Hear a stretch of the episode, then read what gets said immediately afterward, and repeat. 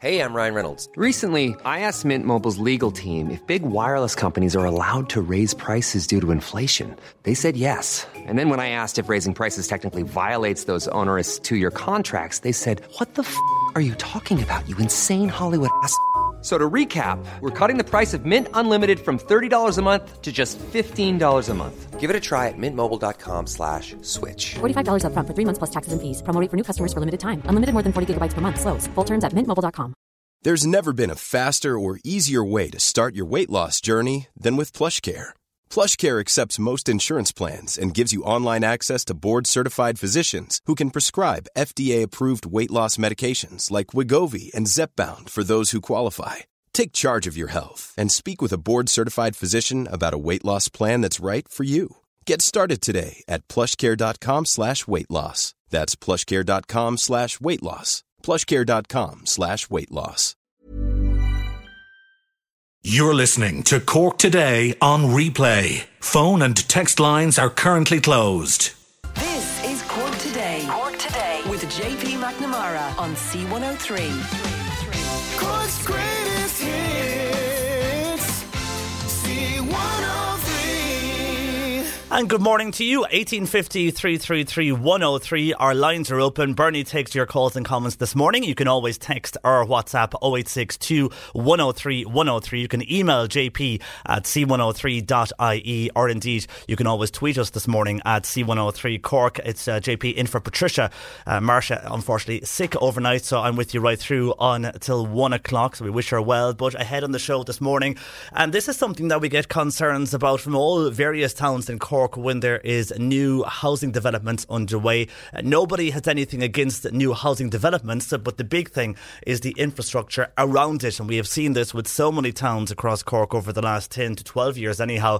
And the concerns this morning is coming from Cobh, because there's a new development of housing for a new housing estate. And while that development is set to get to go ahead, new plans are being put in for more homes next to this particular development. And again, it's infrastructure. The locals in the area are wondering, well, if we get Uh, five hundred, six hundred or more houses in this particular area, how will our roads cope? And then looking ahead to five to ten years time, uh, can the schools cope with extra demand? Because we have seen from Cobh nearby in Carrigtwohill, uh, whereby Carrigtwohill, one of the fastest growing areas now, uh, not only here in Cork but across the country, uh, they're campaigning for more school places and a new school to be built for Carrigtwohill, mainly because of the amount of houses that were built there during the boom. People could not afford to buy in the city areas or suburbs, so they travelled about ten minutes outside if you're going from the Tivoli direction to Carrigtwohill, uh, bought there, and now the kids are at the age of either they're going to secondary school or they're going to primary school, and demand is on the education services. Uh, roads, I suppose the motorway uh, was a benefit there to Cobh, is the roads in and out of the estate, and we hear that from other towns where new estates have been built. And I know in certain estates they've had problems with water and sewerage. So you buy a house, you pay Uh, on average maybe two hundred fifty thousand for the particular house, your, your new home, and then when you get in you realise after a few months uh, you're not getting your water supply every day, and that there's also an issue to do with sewerage. Your toilet ain't flushing, and that is because the current level of housing that is being built, the existing infrastructure can't deal with that. So discussing that this morning, they're the main concerns we're hearing from people in the Cobh area. Uh, we'll be speaking with local councillor there, uh, Cahal Rasmussen, who's hearing those concerns. Also, Uh, something that's very much in the news over the last few weeks, especially this week, is the idea of insurance when it comes to creches, because there's only two insurance companies that uh, look after childcare and creche facilities in this particular country. One of them to leave the market, which means premiums now are going to increase, and because of that there's huge childcare concerns in the particular sector of where the businesses will go, what they will face next year. Many of those in the operation of childcare are just thinking of getting out of it. The, the margins are so tight, uh, once they pay their staff they have nothing for the business or themselves. They're thinking of leaving. Uh, so I know we've heard from politicians and we've heard from those who represent uh, those in the childcare industry. This morning we're going to hear from someone who operates a Montessori school, and exactly we'll hear what's happening on the ground and how those who run those services are feeling and what will happen. Some people, it doesn't affect them at the moment because they're with another insurance company, but it's the overall margins they cannot keep going. And if more more and more of these facilities closed, with parents who might not have the option of their parents to look after their grandchildren or friends or family to look after them. Where do they go? If you have a situation whereby you're you're working in the city, you're living in the city, you're from far north Cork, far west Cork, you don't have the option of dropping your child to your parents while you go to work. As well, maybe you're from Cork and living in Dublin. You're not going to have that luxury of ringing your mother or father, if they're lucky enough to be alive, and saying, can you take Jack or, or Donna this evening or this morning while I go to work? I've been called in. Uh, not everybody has that luxury. So because of that, creche and childcare facilities are the only thing available. And if they are going to get more scarce, more pressure is going to be on the existing services, who will, of course, increase their prices if insurance is going to go up. So a lot of pressure there for parents, and worrying times, uh, especially this time of the year for many parents, are discussing that. We'll hear firsthand what is happening on the ground with those particular childcare services. And if you are in that particular situation where you are worried about what will happen next January, February or March, if you have your child in one of those childcare creches or Montessori schools, which you fear will suffer or could close because of what's happening, let us know. eighteen fifty, three three three, one oh three. We're also going to hear and chat about a new book. It's a beautiful book. It's called Return to Cinder, and it's comparing postcards by John Hind from the sixties and seventies to today. So there's some fantastic photographs in there. For example, a picture of Patrick Street from the sixties, and it's compared to Patrick Street of today, and you can see the differences from the sixties to now, twenty nineteen. Also a lot of coastal photos and how the coast has changed over the last thirty, forty years, and even uh, one photo that stood out was a picture of Mallow and the end of Mallow's main street, and how different it was uh, back in the sixties, seventies compared to now. The big outstanding point there is the introduction and, and the new plaza that was built in Mallow. Now, a lot of controversy itself on that, but it just shows the extent of change in many of our towns here in Cork. So discussing uh, that particular book and where the idea came from on that book later in the show. And also, of course, going to the movies uh, with Mark Malone after twelve thirty, reviewing the latest films and indeed uh, D V Ds and streaming services with uh, Mark after twelve thirty. So that and more to come between now and one, along with your calls and comments, various calls in on, on various issues to do with insurance and also to do with families who are out, maybe going to see pantos or just spending time together. Uh, but we've got a few calls from people who've been in restaurants or just out and about, and they feel anyhow uh, that the parents are ignoring the kids because they're spending too much time on their phones. Anyhow, have you noticed that? Let us know. eighteen fifty, three three three, one oh three, call Bernie, or indeed text or WhatsApp oh eight six two, one oh three, one oh three. And this morning I was reading in the Irish Examiner a piece by Owen English, and there's a lot of talk about new water parks and new features in many of our cities and towns, and uh, this is an ambitious uh, document that has come from Bantry Bay Port Company, because they propose a water sports park, uh, boardwalks and a new tidal water feature to unlock the full potential of what they say is Ireland's great harbour towns, and that is, of course, Bantry. Now, what's going to happen here is it's going to really be a great, if this goes ahead, be great for tourism. It looks uh, unbelievable, and the photos and the sketches that they have, it will be a great addition for Bantry. It's hoped that this plan will raise the profile for Bantry when it comes to maritime opportunity. Uh, And I suppose showcase what is in Bantry when it comes to the cruise liners that are now uh, lodging there, and the history of maritime that's always been associated with that part of the county. Uh, the recommendations by the architects is that the design review will signpost the realistic pathway uh, which will deliver then the new vision for the maritime harbour interface for Bantry town. Uh, not too sure of when this will get to go ahead, but there's also ideas of a new boat and rowing facilities on the waterside, and that That would be located uh, just off the N seventy-one near the uh, Abbey Graveyard. So major development and major changes for Bantry, uh, but it will uh, be a, a welcome development, I'm sure, for many to the area and to the town. And if the sketches go by anything, will it will really enhance the area, but also uh, enhance it for tourism. We'll have to wait and see what happens with that and if that actually comes about. But it is a, a big, ambitious project from the Bantry Bay Port Company, who are doing quite well over the last number of years with the cruise liners that are visiting the area. And from Bantry to something that we've spoken about a lot over the last while and getting calls and I'm sure we'll get more uh, over the Christmas period. Uh, we were discussing South Doc yesterday and the delays with the South Doc service. Well, we've a lot of people who were telling us that they attend Shannon Dock as well if they're in the Charnival area, and a lot of people would be attending the hospitals in Limerick. And Limerick's Fire Authority has told an overcrowded hospital uh, that they need to stay in their patient number limits or that they can face legal action. It's University Hospital Limerick um, have come out. Now, they have said uh, that the hospital is in an imp- impossible position because they are towing the line, they feel, on fire safety, uh, but also they're under pressure because of the amount of people who are coming into the hospital. Uh, the obviously, the Limerick's Fire Authority are coming in from the health and safety and their own side of things. You can also see the hospital side of this, uh, whereby they are under pressure, are, as every hospital is at the moment. Uh, but interesting that the authority uh, for fire in Limerick has come out and said they could face legal action uh, if they continue with the overcrowding there, which, you know, it's going to continue, let's face it, especially coming into the winter months, and hospitals are under more and more pressure, especially with less resources in many of our Irish hospitals.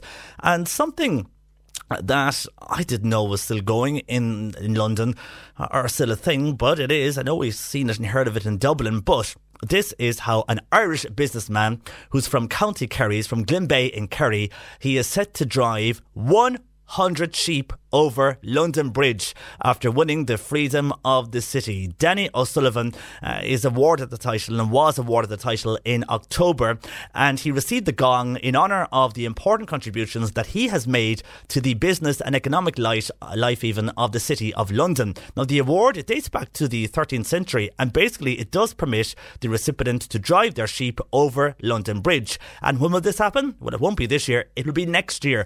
The date, September twenty-seventh next year. Year, uh, and I'm sure uh, Danny O'Sullivan's family and friends, uh, they're invited actually to take part in this, and they will travel to London to see him herd the sheep across London Bridge, something you would not think would happen. I didn't think it was happening anymore, but it must be, and it's a Kerry man who's going to do that uh, next year.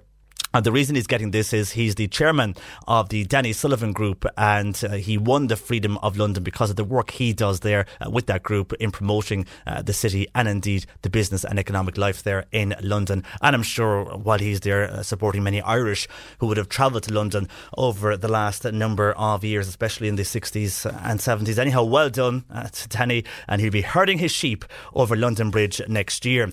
The I- F A I in the news still, a real world here for anybody who's a big fan of soccer, but indeed for sport in this country. The fact that if the F A I disappears, it also means basically our national soccer team disappears, and that's something that no one wants to see. There's a threat as well for the League of Ireland in this.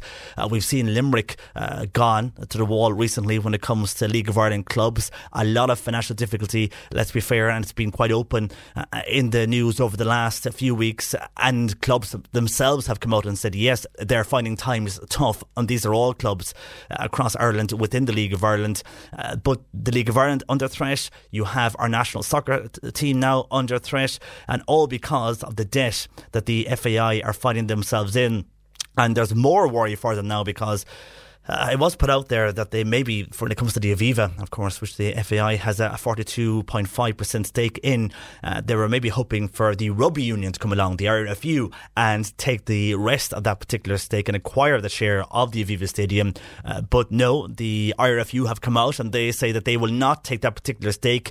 Uh, the funding they are getting, they want to invest that into the de- development of rugby, but also the development of younger players getting into rugby and developing players at a younger age. They don't want to waste, uh, well, not waste could be the wrong word, but they don't want their money basically going into buying uh, the remainder of the Aviva, the, or shares in the Aviva, uh, just to bail out the F A I when they want to invest in their own sport of rugby. That's where it stands. It seems now that uh, UEFA at this stage, which we know are getting involved, I mean, there, there was an idea on Wednesday uh, of the government bailing them out, but that was uh, something many cities were against. Talks will continue into the new year now. Of the UEFA are involved in this as well. Uh, there's a, a lot of worry within the soccer circles on what will happen. Uh, hopefully it won't come to the situation whereby we will lose our national soccer team or affect all the League of Ireland clubs. But your views welcome on that. I mean, are they, first of all, T Ds, are they right to say they won't invest any more into the F A I considering what has happened there? And Do you worry about the future of soccer in Ireland, or do you care? Do you think the money should not go near the F A I and should be invested into other services, and they just have to work this out one way or another? Your views welcome on that, on the F A I and the scandal that is continuing to surround them, and their only hope, uh, well, for this week anyhow, was the I R F U, and they have said no, they don't want to invest in their extra share of buying out the whole Aviva Stadium. And if you're on the low wage, if you're on the minimum wage, well, some good news for you, because it's set to increase by thirty cents from the start of February. So it seems around one hundred seven thousand people are set to benefit from this new national minimum wage of ten euro and ten cent. The government is making the increase following a recommendation by the Low Pay Commission. And of course, the implementation of this, well, it was due to come in last or earlier this year, I think, uh, but it was delayed due to Brexit concerns. But it is going to come in now. So if you are on the low wage or on the minimum wage, good news for you. By the start of February, you will be getting the thirty percent increase in the minimum wage, and the uh, new uh, minimum wage in this country will be ten euro and ten cent. A lot of people welcoming that when you see the cost of living, especially here in Cork, everything increasing over the last number of months uh, by way of of rents and grocery shopping and even getting around from one place to another. Anyhow, uh, a welcome news there, a good news story uh, as we run up to Christmas. eighteen fifty, three three three, one oh three, lines open. Uh, you can text or WhatsApp oh eight six two, one oh three, one oh three, or you can email this morning, j p at c one oh three dot i e. We're going to Cobh next to hear about those concerns uh, from locals regarding new housing development in the area. Nothing against housing, but can Cobh and can its infrastructure cope with this new housing developments that are being planned? Discussing that next. Cork Today on C one oh three. Call Patricia with your comment. eighteen fifty, three three three, one oh three. And you can text on WhatsApp oh eight six two, one oh three, one oh three. Now, Gardaí, by the way, are investigating another, unfortunately, fatal accident uh, that occurred on the Cork to Limerick Road yesterday afternoon. Our sympathies with the family of that lady in her nineties who died yesterday following that accident between Mallow General Hospital and New Two Pot House. It was involving a car and a truck, and the woman, of course, was taken to C U H, where she later died. But Gardaí are appealing for anyone with information, particularly anybody who was on that particular road. Uh, the accident happened at around five to one yesterday, so anybody who was on the road around that time and who may have a dash cam and dash cam footage, uh, they're being asked to contact Gardaí. So if you uh, are one of those people that might have been in the area at that time, Gardaí are appealing uh, for people to contact them. You can contact Gardaí in Mallow if you can help out with their request uh, this morning. And now we will get to that issue in Cobh shortly regarding the housing development that is being planned for there and local concerns in Cobh with regards to if the infrastructure, their infrastructure even there, uh, can cope with a large amount of housing built uh, for that area. But Jason was in contact this morning, and maybe others can help out with this. It's to do with insurance. I'm not too sure if others have had this situation over the last while or not, and I'm not too sure how this happened. Uh, but Jason, basically, he brought his car to the garage to get a small repair job done on the lights in the car. Uh, so the garage basically needed the car, and they needed to keep the particular car for a day. So he gave, uh, the garage that is, gave Jason a replacement car. And then, of course, he had to transfer insurance for the day. But to transfer insurance for the day, uh, they charged him twenty-one euro for the day. Now, I've never heard before of someone being charged for a temporary substitution, uh, but Jason was. Um, now, that evening, Uh, he was told the job would not be done until lunchtime the following day. Uh, so again, he had to contact the insurance company and extend the cover on the garage car until lunchtime the following day. Now, they wanted to charge him another twenty-one euro for extending that particular temporary substitution. Uh, so that was around forty-two euro to cover a car of lesser value for a day and a half, says Jason. Uh, forty-two euro equates to one month insurance roughly for him. Now, he complained about this to the insurance company. Company. They eventually gave in, and they said as a goodwill gesture that they would only charge him twenty-one euro. But Jason is saying no wonder the insurance companies are making money and making a profit if they are now charging people for temporary substitutions. He says something needs to be done about regulating this crazy insurance industry if they are allowed to do something like this. Uh, basically all Jason was doing was getting a temporary car for a day and he'll be in charge more or less forty-two euro for that. Has that happened to anybody else? First of all, I thought maybe it was a mistake on the insurance company part, and they might have thought he was actually transferring the car permanently and, and was a, a charge for a permanent substitution. But no, uh, the way Jason is describing it, simply he did tell the insurance company it was a temporary transfer.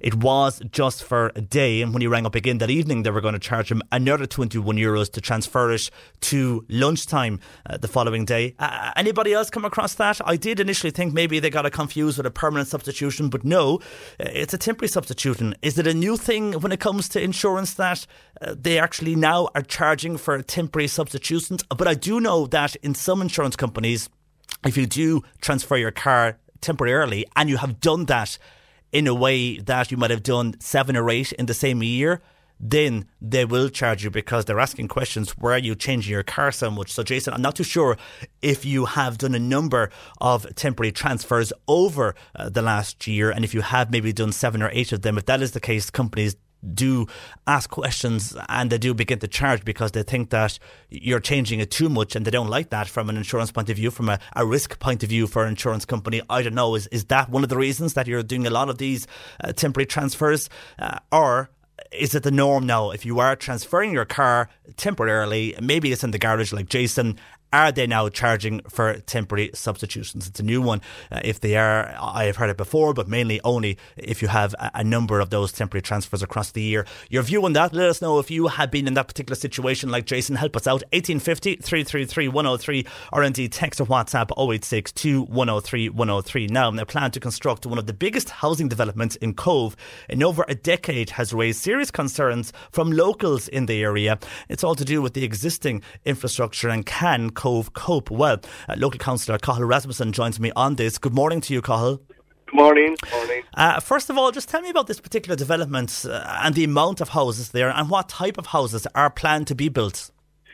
Okay, the, uh, the plan is the application is for two hundred thirty-seven units.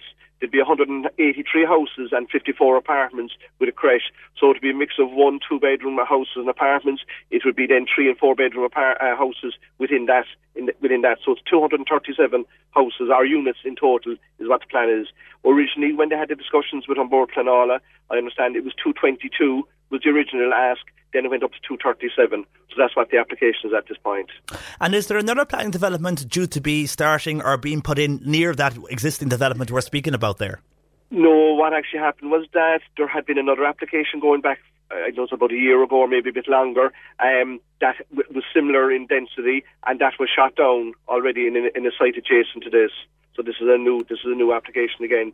This is a continuation of an estate called Cobh in Cobh, which had has been built Uh, a number of years ago, and there was the areas that hadn't been finalised and finished off, so this is the next stage of this. Now, everybody that has been in contact with us do, does and do welcome additional houses, but the concerns we're hearing is that the road infrastructure, can the schools cope in five or six years' time? What are you hearing on the ground there about this particular local development and the concerns? And it's not to do with the extra houses, as I say, people welcome that, but it's the infrastructural concerns people have a, a problem with. Oh, Champal, yeah, and I suppose, look, as a councillor and as, as a local person living in Cobh, I'm, I'm, I would be delighted if more houses could be built, because we have a housing crisis, a completely separate issue, and I think, to be honest with you, I don't hear anybody giving out about the houses. It's the infrastructure, exactly what you say. Like, Cobh is located, is an island, as you know, it's access with a narrow bridge, we have narrow borings, and, you know, this, the housing estate with access access to where this is, there's all narrow borings around it. And while the issue is, is are the, the, the builder that has put in the application, while they are planning to widen roads in the area, it, it's only widening roads on the land that they have control over. But you'll still come out, out of the site, onto the same roads that are there. You come onto this, the, the R six twenty-four coming out of Cobh, goes onto Belvelly Bridge.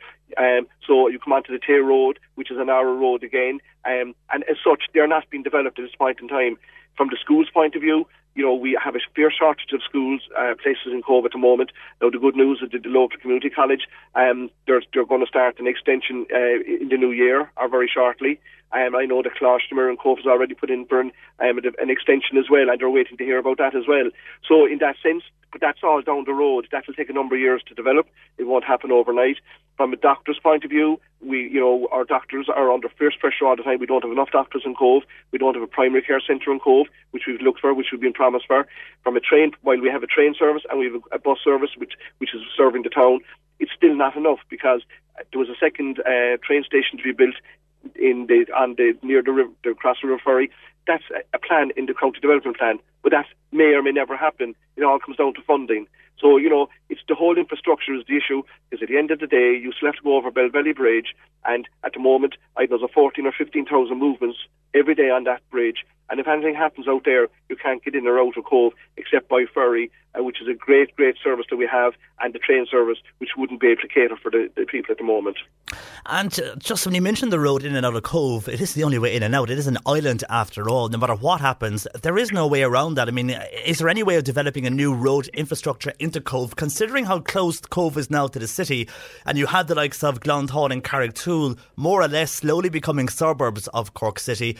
Is there any way around this uh, in and out of Cobh? Because it is clear to see Cobh is under pressure, and, and traffic is under pressure, not only in Cobh but across Cork at the moment. Yeah, look, I suppose there there are plans to put in, to bring a new road into Cobh and a new bridge into Cobh. Um, I suppose, look, every councillor will tell you they've had motions in County Hall over the years looking for it. But I suppose the good news really is that the County Council are in advanced talks with the department in relation to this. Um, they, what they informed us, and I had a motion in recently about it, querying it again, and what they've actually said to us is that, look, we're at an advanced stage with the department. We do recognise a new road and a new bridge has to come into Cobh um, for the long-term Uh, viability of Cobh and the whole Cobh area, as well as it attracting industry and, you know, tourism in general. Um, so we are waiting for the, the department to come back with a formal announcement to say that they are given permission for it to happen, because it would it would it would then go on to a different stage from a funding point of view and from a planning point of view. But my understanding is that it will be done in two or three phases, where there'll be um, the, the bridge will be built first, and then a new road will be coming from the roundabout in Carrigtwohill, somewhere in that area, to meet up with it. We don't know the exact locations because that hasn't been worked out fully, but what, we're, what I'm saying is that we are at an advanced stage. From a time point of view, and this is where the issue, the, the issue will be, John Paul, is that the problem will be that this will take a number of years. It could take ten, fifteen years, I don't know, because it all comes down to department funding. And Marina Point at the moment have a planning application in at the moment for development and cleaning up the site outside there, and all these things will be conditional on the Porter Road and the R six two four road being upgraded, because at the end of the day, you know, Cobh is a, is a big tourist town now. We have a lot of visitors, which is great, and we welcome it, and it's fabulous, uh, but we have a lot of buses and cars on the road as a result, and it is causing fierce congestion, and we do need to get this road sorted, but it will be done. How soon, I can't tell you that. And regarding the housing development then, am I right to say, does this have to go before Cork County Council, or has this particular development bypassed the council? Yeah, what this, this what this does is that this goes to the Strategic Housing Board, basically. It goes to An Bord Pleanála. Any development over one hundred houses doesn't come before Cork County Council anymore. Yes, Cork County Council will have to put in their uh, submissions and recommendations and their comments, and they've already had a number of meetings with them over the last twelve months between An Bord Pleanála, between the developer and between the County Council uh, as such. So a lot of the issues would have been ironed out at, the, at that planning stage, or that initial discussion planning stage, um, but as such, it's An Bord Pleanála will, will, will make the decision, and that's why at the moment the residents are getting themselves together um, to, to put in their own submissions and observations. And as I say, not all the residents will be against the development. It's, it's the, the issue is it's the infrastructure, it's the, the, the green green playing areas for the children, it's the pathways, it's the sewerage. All these things have to be taken into consideration. Um, but as such, yes, it'll be Bord Pleanála, and we're hoping that, you know, that there will be an oral hearing as well, so the residents and concerned people will be able to have their say in it as well. Yeah, because I don't know how many housing estates have been built over the last five, six, seven years, and they have gone down that particular route. And I know you mentioned the council do meet and they have these particular meetings with them, but the one thing we hear is people buy the houses, and it's more for those who are thinking of purchasing a house there as well. They go in, and after two or three months in the home, their water breaks down a lot, uh, they don't have sewerage facilities working properly, uh, not to mind broadband, uh, and the last you want is to pay a big price for a house of three hundred thousand or more, and then you have a situation whereby you don't have the water or storage facilities. Uh, are you in agreement with everything going straight to An Bord Pleanála and with the type of uh, meetings the council have, or would you rather go to the council first so that they would know what is happening in the area, or even to the engineers, are they aware of these problems afterwards? Yeah, well, I suppose, look, th- this decision obviously was made at a national level to try and speed up the whole planning applications because, I suppose, going up, go, over the years, it was taking so long for big housing developments to come on stream. Is it right or wrong? I suppose all I can say to you in, the, in my experience of dealing with the, the, the number of applications I've dealt with is that we've got fair hearing, that the information is made available to us. All the information is made available to anybody that wants it, so that any of the meetings that the council have had with the, the planner or with or with the, the developer and with An Bord Pleanála are public knowledge. They're all there. Um, in relation to things like sewerage and water, they're all part of the planning that has to has to be taken into consideration. And the county council, that's where they come in. So if there are issues about roads, and which I know they have, they have concerns about them, but at the same time they they raise their concerns with the with the developer. He then comes back with his solution to it. In relation to sewerage, Cobh at the moment is under is the, the Lower Harbour scheme is underway in Cobh for the last number of months, and we're making great progress with it. And so by the time this development comes on stream, the Lower Harbour scheme will be well advanced, if not finished, if this was to get planning. So from a sewerage point of view, there should be no issues. From a water point of view, we're served by Glashowboy, and you know, as such, I, I, I'm not sure is there pressure issues. I haven't been ever contacted about pressure issues except for broken pipes. Broadband. Broadband is exactly the same as is in most towns, Jean-Paul. We have broadband in Cobh, and unfortunately, I, I kind of laugh when I hear everybody talking about, you know, all these towns have broadband. We have broadband in Cobh, but not of good quality. And while broad, and, and there are no real plans to get that sorted at the moment because there is no, as far as the department and the government are concerned, um, Cobh has broadband, but there's lots of areas in Cobh not served by broadband because there's no access to it. And um, as such, and that's in the centre of town or on the outskirts, it's not even in the rural areas.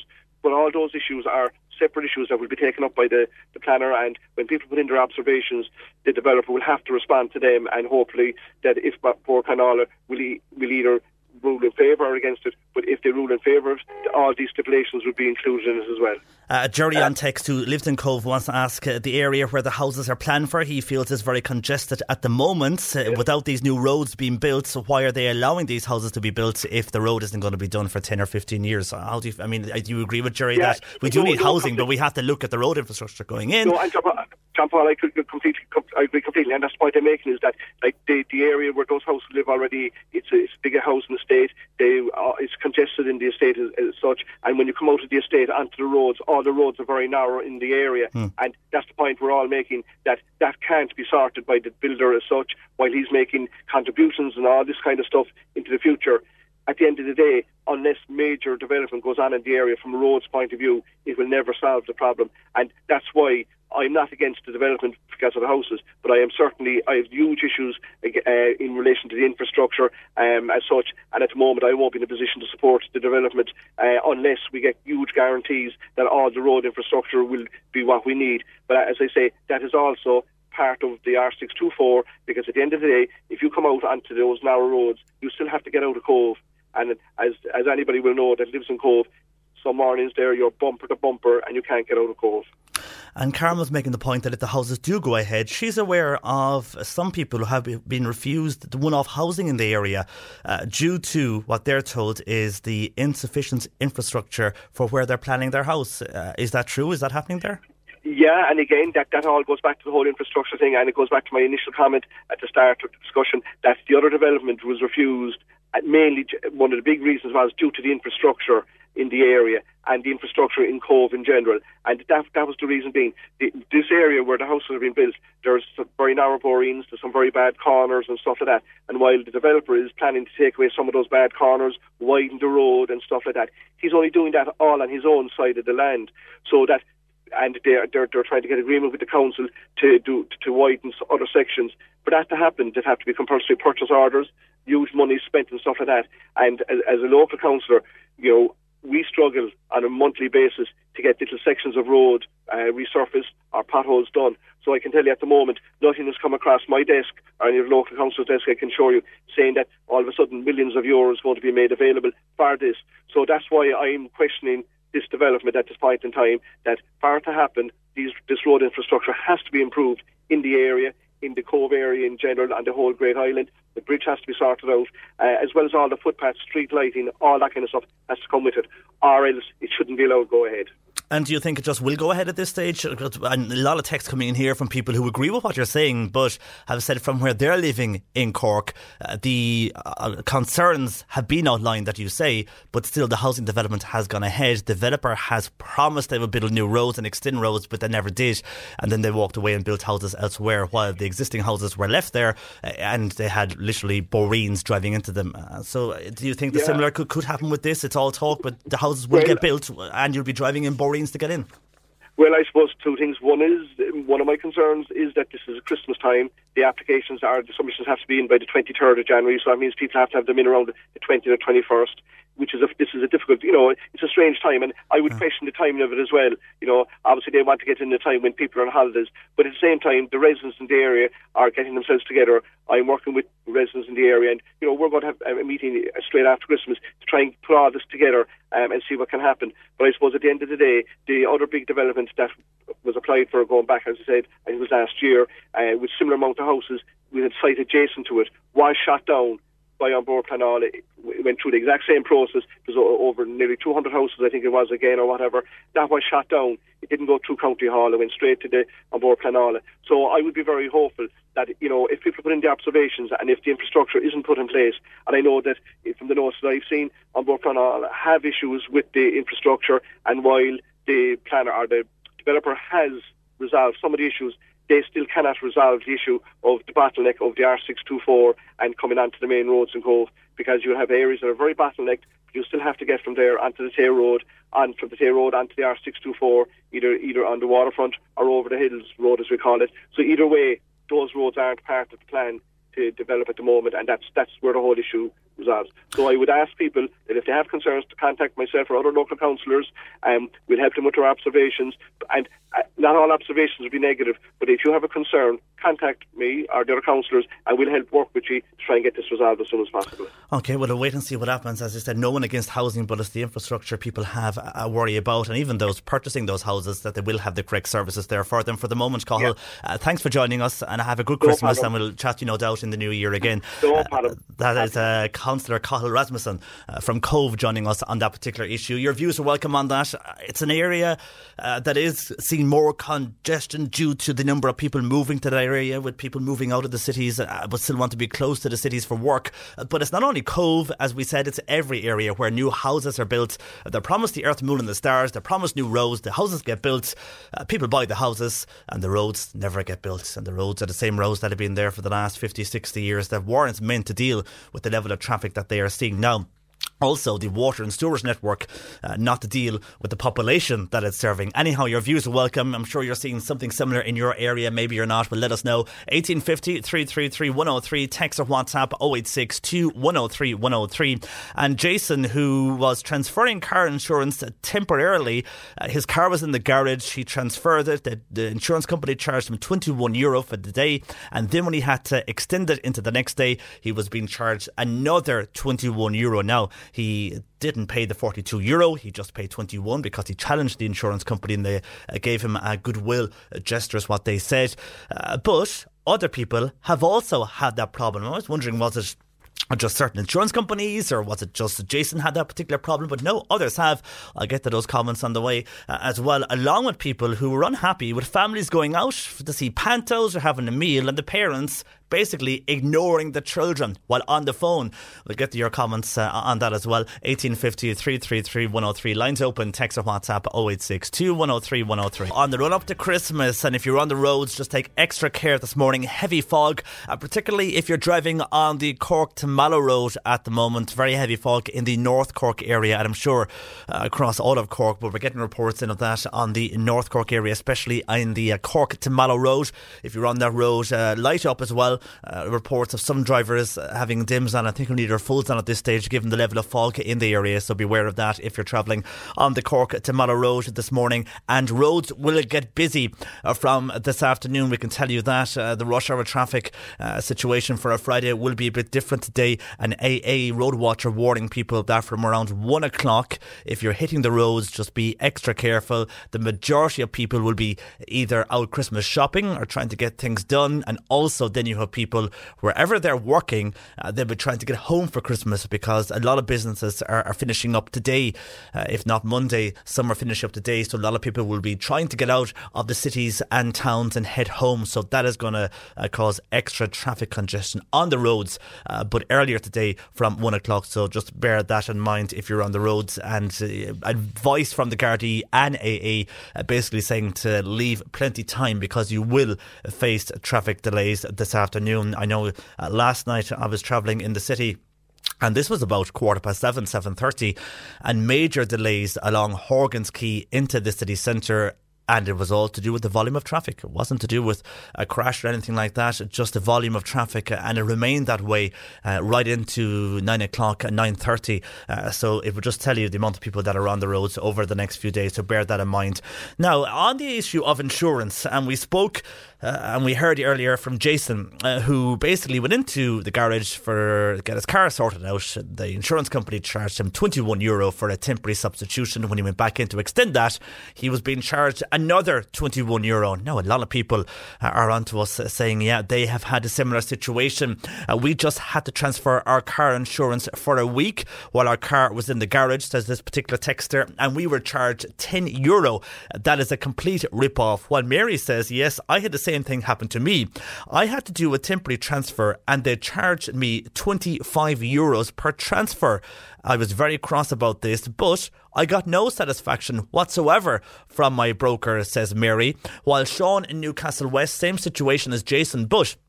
Sean saying uh, he was charged twenty euro for his temporary transfer, and the reason he was putting his car into the garage was for a pre-N C T check. So he says they're taking money now off us at every angle. We have to get the N C T, N C T done, and to ensure my car would pass that, I wanted to check that everything was going to be okay. So I put it in the garage. It's going to cost me enough to get the car checked from the garage, and then I have to pay uh, for a temporary transfer with insurance. I need a car, says Sean in Newcastle West, as I commute to work. Uh, so you can see the anger of people here. It's just that every angle you go to, you are charged for something. Uh, but here's a one from Mary, and she says her daughter was charged by her car insurance company thirty-six euros. Wait for this though, to change her address. Now, she was trying to contact them several times by phone.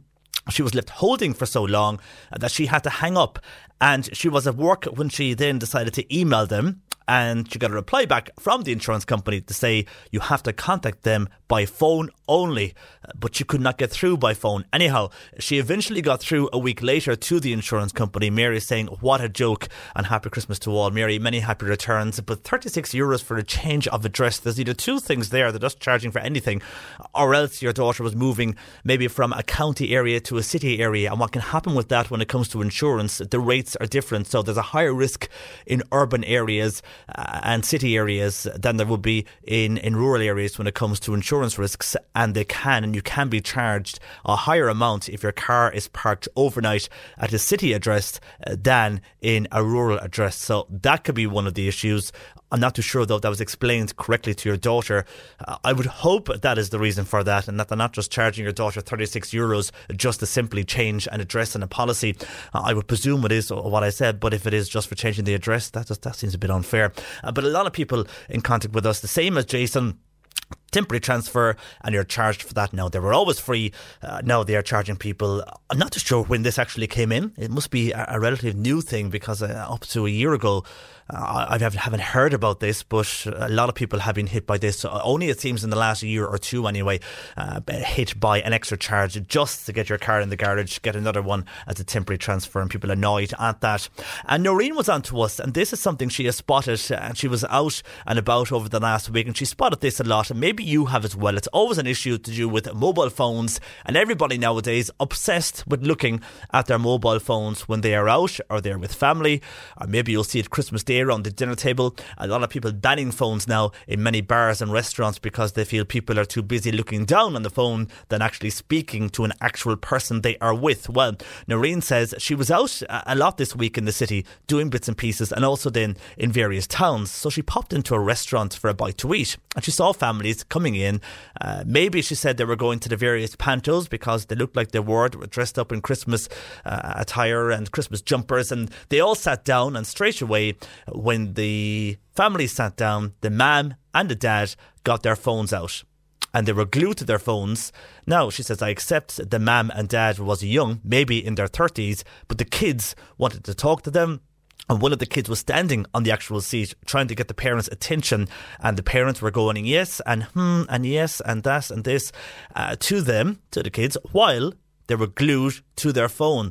Uh, Noreen said they basically just ignored their children until the food came and then had to look after them to make sure they were eating. But up till then, for a good fifteen minutes, uh, they were just sitting there glued to their phones while their kids were trying to interact with them, but basically getting nowhere. And the parents were just giving one-line answers to satisfy their kids while uh, having no interest in what they were saying, says Noreen. She says, surely people can leave the phones down and spend quality time with their children. Or do we have to be constantly now scrolling through Facebook to see what everybody is up to? Uh, says Noreen, has she a point on that? Especially when it comes to young children and treasuring the time you have uh, with your young children. And if you are in a situation whereby you're going to a panto, which is an experience, and you're going for a treat beforehand, maybe a meal somewhere, and then you see that scenario, your views are welcome on that. eighteen fifty, three three three, one oh three, text or WhatsApp oh eight six two, one oh three, one oh three. And John was on to us earlier in the programme, and this is to do with a programme that is on R T E. And uh, he says R T E were preaching the poor mouth a few weeks ago, and then they air a programme called Ireland's Rich Lists, which is going to be shown again uh, nearer Christmas. But John's point is, with so many people homeless and people who can't afford items for Christmas, people can't afford to buy a home, and then you have people in hospital, on trolleys, and then they show this particular T V show.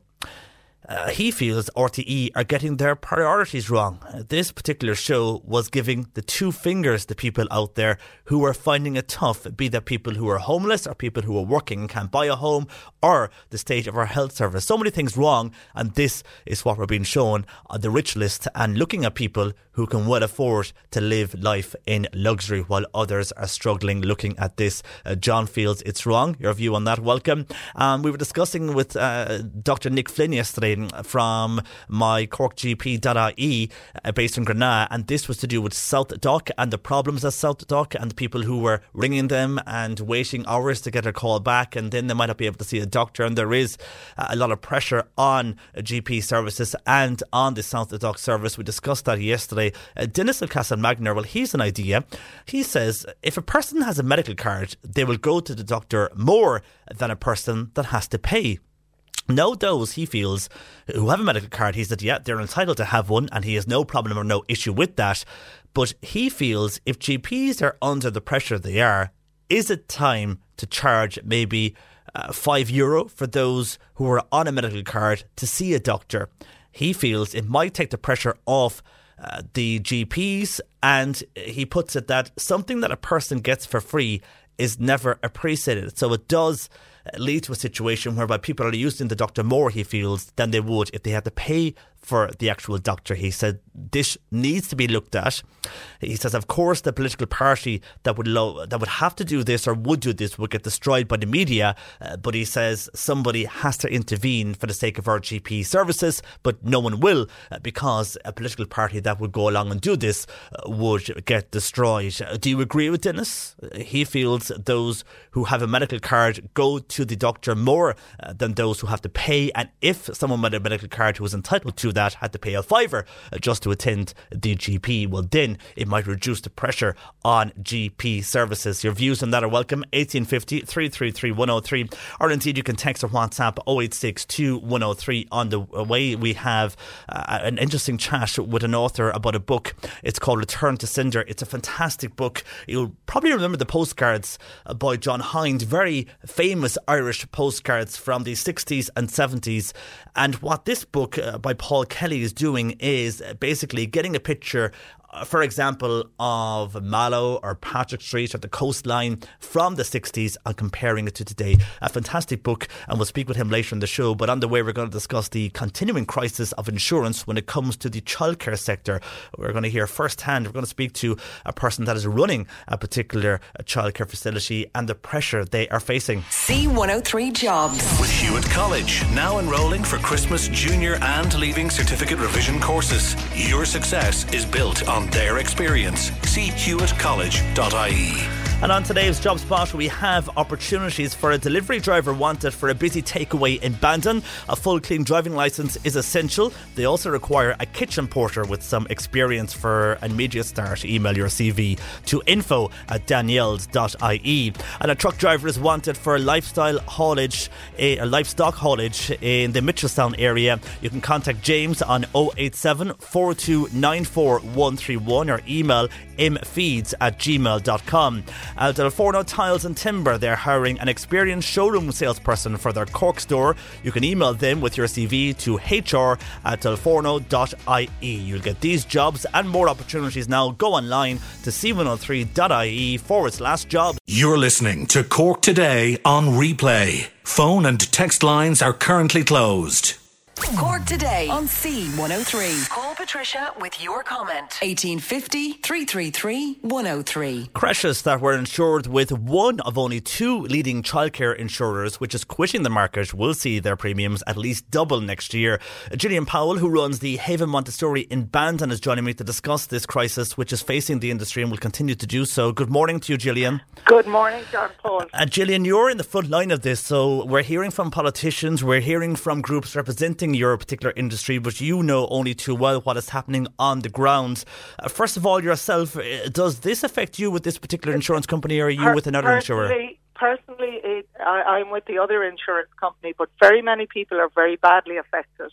But this it, this whole insurance debacle is just a sem- symptom of a crisis in the industry, and we're lurching from crisis to crisis, and really it points to total underfunding. If creches and preschool providers are in such trouble with a one thousand euro unexpected bill, which this essentially is, that means that the whole sector is just dysfunctional.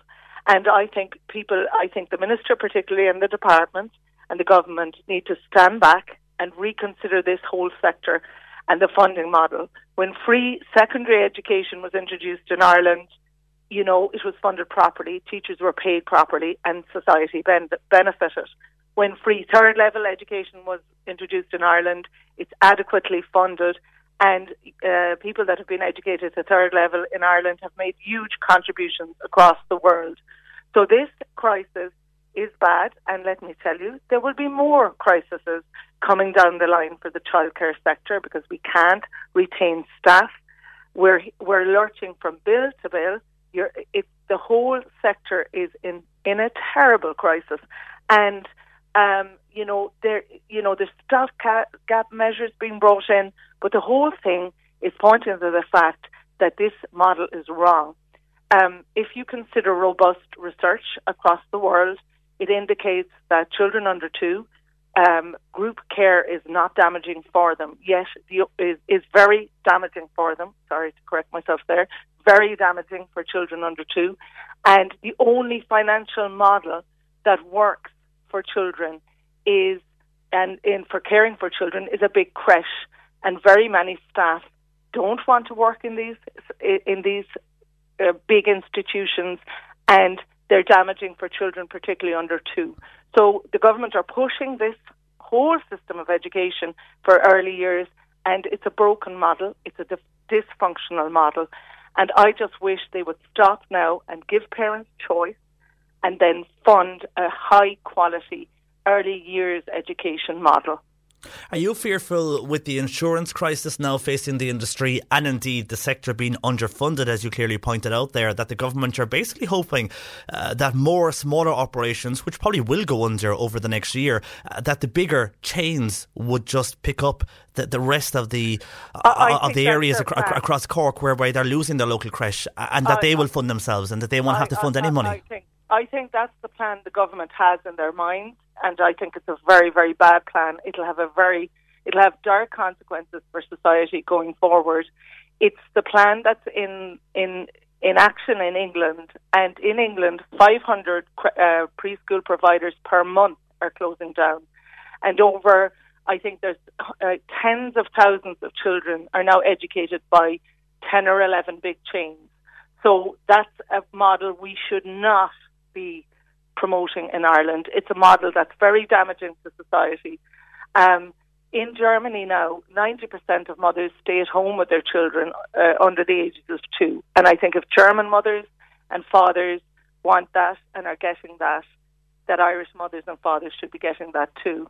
In Scandinavian countries where, um, you know, in the past, in the seventies and eighties, group um, childcare was the thing. They've all reverted back. Only seventeen percent of Swedish parents now are outside the home when children are, not, are under two. There's a very well-funded early years education system in, those, in, in European countries now, and that's the model we should be promoting. We should not be going down the road of big creche chains coming into Ireland and running childcare facilities. That's what the government wants because it's the cheapest option. But we'll go down the road of old old people's homes. Yeah, we'll we'll do all of this big institutional care, and then we'll go be going back to home care again.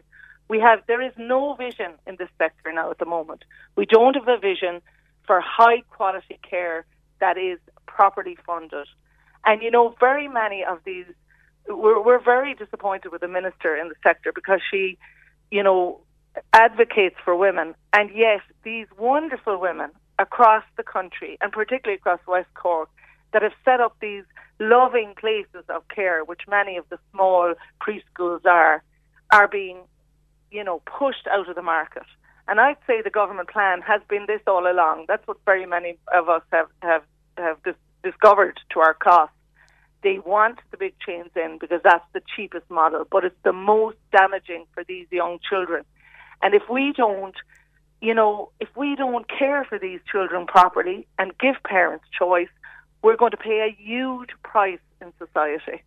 What about uh, the organisations, uh, though, Gillian, that represent uh, your sector? For example, Early Childhood Ireland. I mean, they're encouraging people to join them because they say they can offer a discount to people who need insurance. Well, Early Childhood Ireland are funded by the government to the tune of one million eight hundred thousand euros a year. So that's one form of representation. They do some good work, but that clearly is a conflict of interest. I mean, you know, um, other there are other associations, so I don't see why you should be penalised if you're a member of the Association of Childhood Professionals or the Federation of Childcare Providers. You shouldn't be penalised in your insurance company, you know, and just because you're a member of a different organisation. I, I think that I think we have a case to go before the insurance, um, you know, the, um, the competition authority. That's an unfair advantage, you know. And if we're in the marketplace, it should be a level playing pitch for everybody. And with regards then to other childcare, like, like yourself and independent childcare providers, I have a number of parents on to me here who worry for next year because they're living in areas where their own parents are nearby, so they don't have the luxury of going and dropping their child to their parents if they don't have childcare. And they're fearful, and they've known in the past of smaller childcare places closing because uh, the owner will tell them the margins are too tight with the insurance oh, costs oh, and everything, the margins are too tight. Is that something you're facing? That's something I'm facing. Uh, regrettably, I will be closing next September. I mean, you know, in the past, people have, you know, been content to work for very, very small wages, but the job hasn't been as demanding and complex as it is now. It's become, the margins have become impossible. And this year and last year particularly, the margins have been really tight. And we are prohibited from passing on any cost to parents, which is fair enough, but we're not funded well enough to cope with that. Like in the past, when I was independent provider, I would have, and I would have been very fair with parents, but I would have said, look, this insurance, you know, costs are increasing, so I have to pass on this cost across all of the parents in the setting. And parents were happy enough with that. But when we're government funded, we cannot do that. But I, I can tell you now, when you look across the world, this exact scheme that the government laud, um, you know, the National Childcare Scheme, was brought in in Quebec in Canada, which is a society that's very like our own. But there has been a ten-year longitudinal study done on this exact scheme in Quebec by the University of Toronto. And they've discovered that it, children's outcomes have gone backwards across all indicators. That's their gross motor skills, their fine motor skills, their language skills, their social skills. And the thing that has been, you know, the, the thing that has been affected most has been family relations. And I'm just surprised that the department, you know, are unaware of this research, or that they're hammering this system when it's not good for children, when, you know, it's not good for families. So it really is a question of society that we have to stand back and say, is there another way? There has to be a better way. Can those parents that were on to you maybe get together with other parents in their area and operate a MEL-type system, support one another to care for their children in in a, in a community? I mean, community childcare uh, systems are brilliant, but they have to be properly funded. Yeah, and if you're putting them into the big chains, as you mentioned, that they're going into big chains of childcare who were there simply for profit. It's not, it's not sustainable, number one, and it's not good for children. And I mean, I would recommend everybody that is considering putting their children into big chains to read Professor Stephen Biddulph's book, Raising Babies. Um, he's correlated research from around the world, and he's correlated the experiences of people working in chains. And even with high quality, babies under two are are do not do well in these in these systems. I know that's a disturbing truth. It's an inconvenient truth for people to hear. And I really don't want to be stressing any parents out. But I really do want to be stressing government ministers and government T Ds out. This model for society has consequences. Yes, you might want parents out in the workforce, but there's a price to be paid for that. And I know it's very complex, and it comes back to housing again, because obviously I think most parents are working to put a roof over their head. And as a society, we have serious questions to answer if the young children are going to pay the price for our economic failures in the last decade and decades before. This is a very complex issue, I appreciate that. But if you're putting a system in place, it has to be very well thought out. It can't be lurching from insurance crisis to registration crisis to regulation crisis. Um, it has to put the children at the heart of it. It has to really be aware of the importance of these early years and the attachment to parents and how important that is for our future society. There's a big price to be paid for this if we go down the road of big chains coming into West Cork or the Cork area. The people of Cork know that. That's why most parents try their utmost to work part-time or to be at home with their children as much as they can. And you've been operating in this sector for many years now. I mean, what if you, as you say, you're going to close next year, what are you going to do yourself? I mean, your, your staff I, that I, are there, what, what are your staff and your employees going well, to do from now on? I've always encouraged the wonderful people in my service to upskill, and uh, I suppose all of us have done that over the years. So I'm going to go on and do some lecturing and working in early childhood and supporting people that are going into this sector. That's why I'm so passionate about it now. You know, I want it to be right for those women that care for those children in such a loving way, and I see that every day of the week. I want to be an advocate for the children of tomorrow and for parents, and advocate, you know, a better early years education system. I mean, other one of our staff has just recently become a primary school teacher. Another staff member has gone to work in the bank. And they're very talented women. They, that's the point. You see, this sector educated itself, and they're now able to get jobs in other sectors, and they're not going to put up with the pittance wages that they get in the sector. I mean, it's not sustainable. And what do you make then of, you mentioned wages there, the financial bailout that was announced this week by the Minister, Catherine Sapone? I mean, what, what do you make of that once-off well, bailout? Well, it's, it's, it's very welcome, and I know some people are in dire situations, so they'll have to do it. But but from my gathering of the whole situation, again, it, it benefits the larger outfits. You know, the larger chains are going to benefit from this. And there are some people in a very difficult position, um, I think, and even uh, in the Cork area, like Um, so um, Allianz, who are the underwriters for Arrakis, are not prepared to take on board people who have had a, a, who have an open claim or a prior claim. So they're in a very difficult situation, and I don't see how they're going to square that circle before January the first. That's going to be very difficult for them. So I would worry for those. And I mean, the whole insurance sector points again to the fact that, you know, personal responsibility comes into every action in our lives and what we do. Like if we're claiming for, you know, slips and falls in creches, that when your children are actually going to be all right, that has huge consequences. If T U S L A aren't doing their job and inspecting creches properly and shutting down the ones who are unsafe, and parents then when R T E do a program, you know, and that all has consequences. So we have to take personal responsibility for what we do in every area of our lives. And I think the government has to take personal responsibility for the underfunding in this sector. OK, well, Gillian, it's, it's sad to hear that uh, you're one of those who will be leaving the sector, uh, but I can understand why. And like so many who are contacting us, they're thinking of doing the same because of what is happening. And it's sad to see that the smaller operations, which are probably the more caring ones, are the ones that will lose out on this for the moment.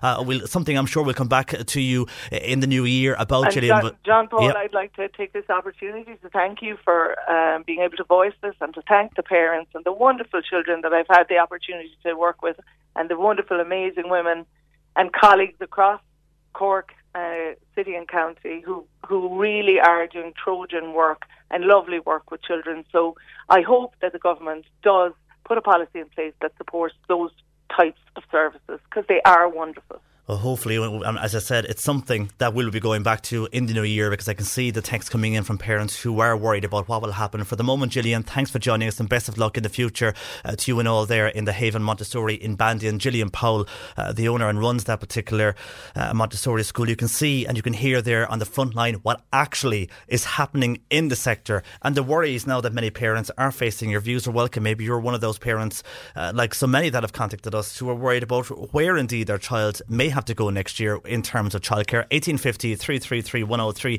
or indeed text and WhatsApp oh eight six, two one oh three, one oh three. A beautiful book. Uh, you'll remember the postcards by John Hines from the sixties and seventies. Well, uh, this book looks at the pictures from then and compares them to now. We'll speak uh, with Paul Kelly, uh, the author of that book, next. Now, a beautiful book landed on our desk last week, and it brings us back to an era of John Hines postcards with a modern twist on this. Chat about his book Return to Cinder, Revisiting John Hines Ireland. I'm joined by photographer Paul Kelly on the programme. Good morning to you, Paul. Good morning, John Paul. And thanks for joining us. This is a fabulous book, a beautiful book, and it's amazing to see the differences from certain locations across Ireland uh, from back in the in the sixties or seventies to now. I suppose, first of all, how did the idea come up uh, to form this particular book?